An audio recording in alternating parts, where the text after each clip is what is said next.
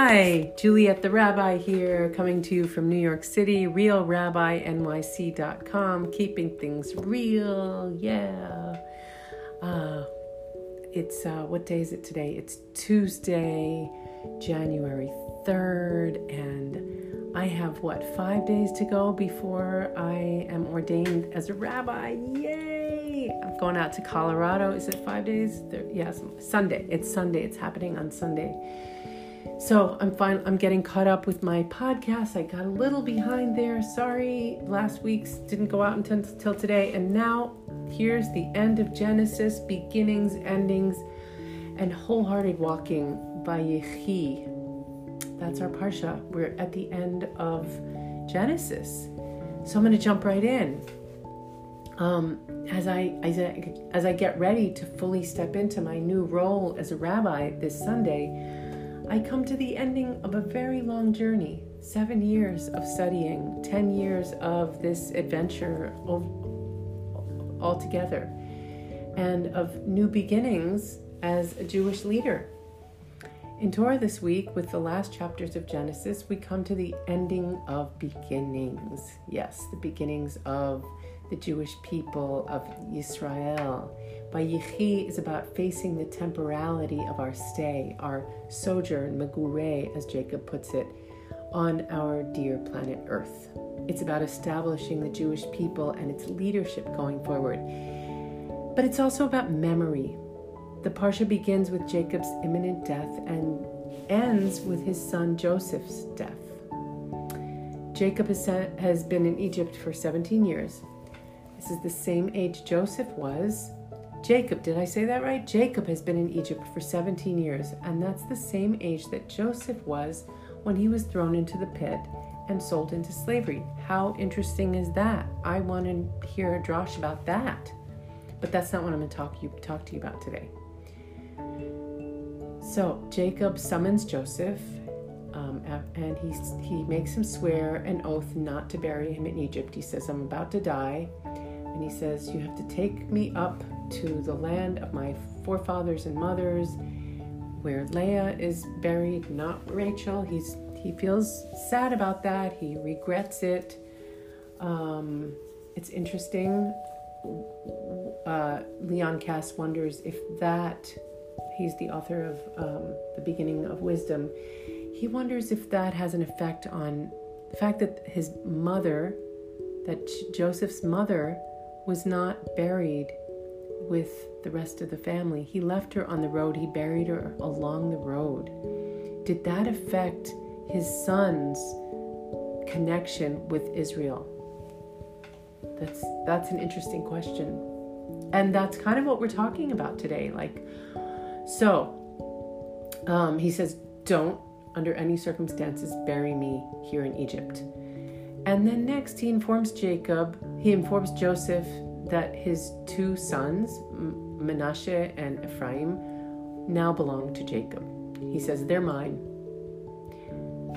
So he's taking them back to Israel, right? Back to Israel. And I mean Israel in a big sense and in the smaller sense of Israel, the person, Jacob. And he does this thing that has happened repeatedly in Genesis. He gives leadership to the one who does not have primogeniture, who, who's not born first, not the firstborn son.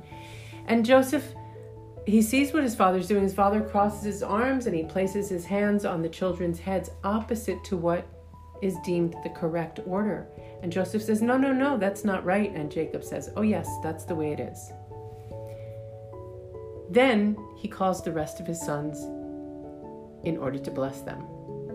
But instead of blessing who they might become, more accurately, what he's doing is he's describing their characters and he's deciding their destiny. Reuben, his first his firstborn, is stripped of his birthright because he prematurely and improperly took his place as the firstborn as the leader of the family by sleeping with his father's wife. Ugh. Um, and Simeon and Levi, they're too violent. They're they're the ones who were responsible for slaughtering the entire population of Shechem after their sister Dinah's rape.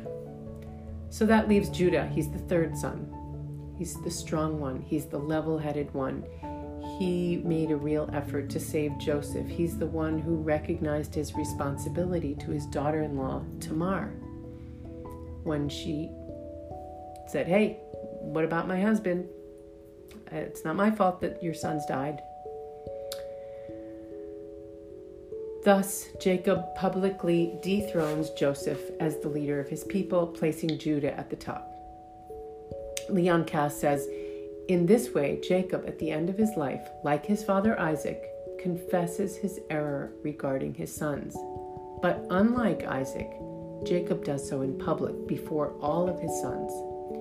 Joseph, it, it appears, had only half understood his youthful quote, Egyptian dream about the sheaves of wheat. His brothers did indeed bow down to him, but only in Egypt. In Israel, the brothers, including Joseph's sons, will be led by Judah. That's on page 648 of the beginning of wisdom. Despite all the preparations for dying, only Joseph seems to be unprepared for his father's death. He throws himself upon Jacob's face and he weeps loudly over his body. His brothers don't do that. I mean, who knows? There could be something else there, but it's interesting that he's he seems unprepared for it. He has a lot that he hasn't worked through. I wonder what his tears are about. But here again, he's set apart from his brothers. And to prove his father's point about leadership, Joseph, strangely, doesn't proceed immediately to carry through on with his vow. Instead, he puts his own spin on things. He does it Egyptian style. He calls the Egyptian physicians to mummify Jacob. He doesn't call he doesn't call the priests. Nope, he calls the physicians, the healers.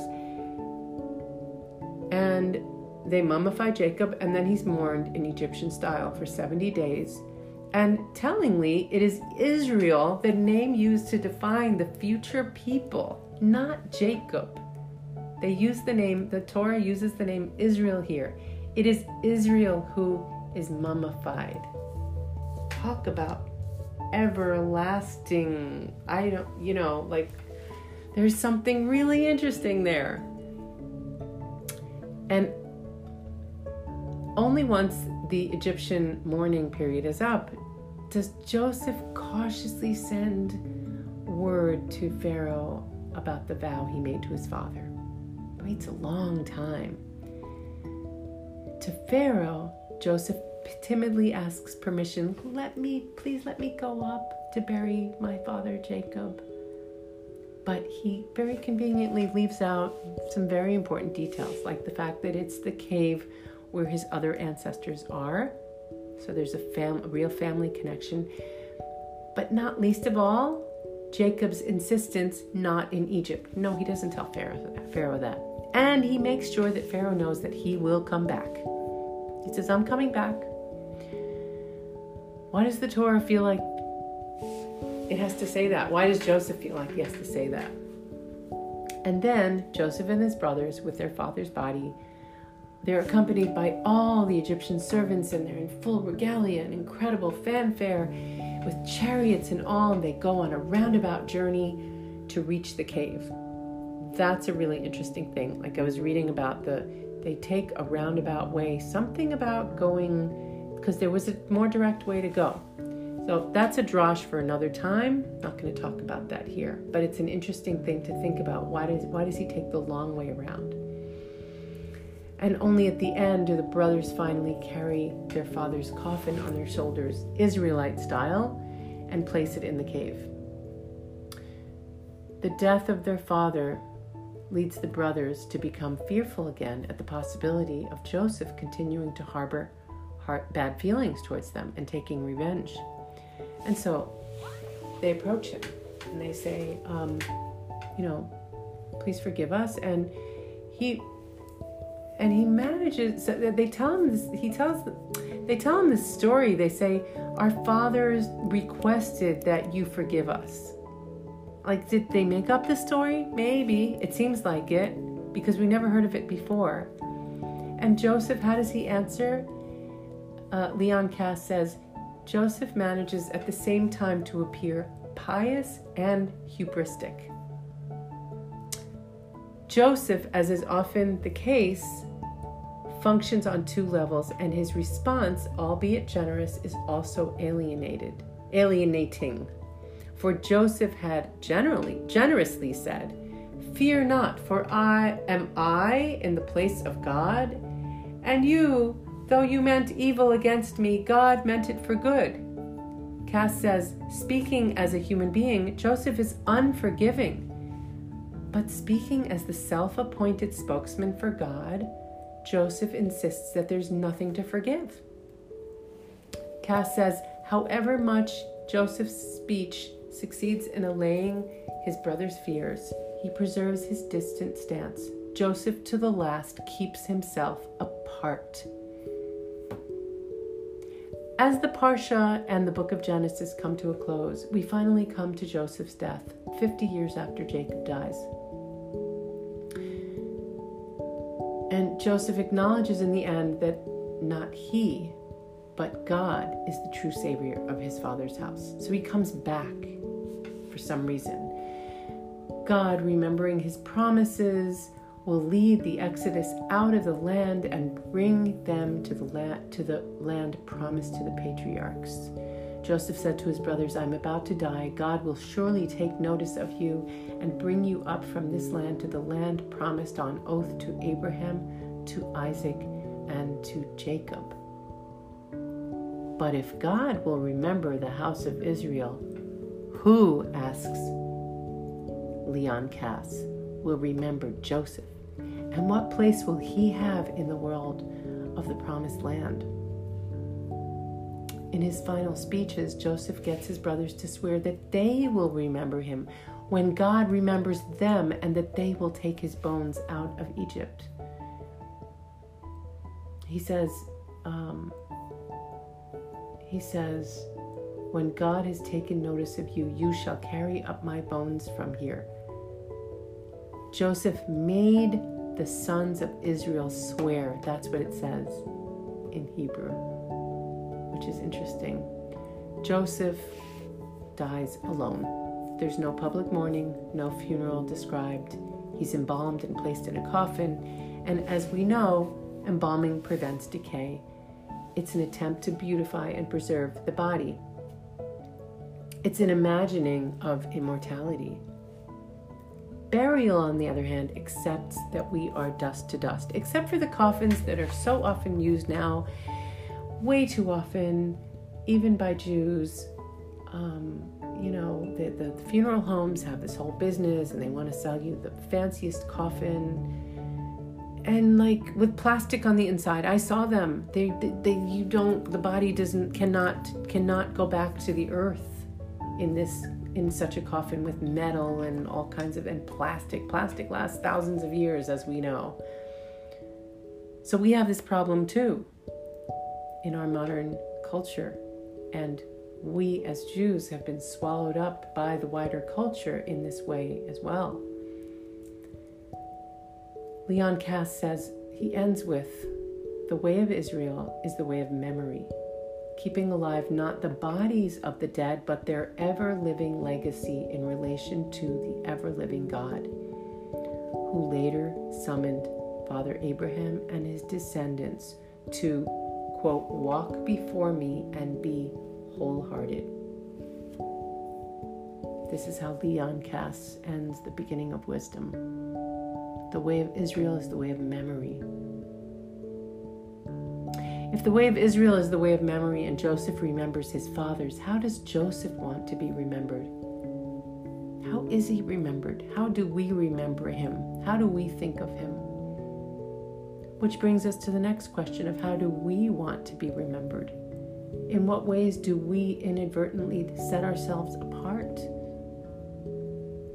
If God wants us to walk before God and be wholehearted, how do we do that?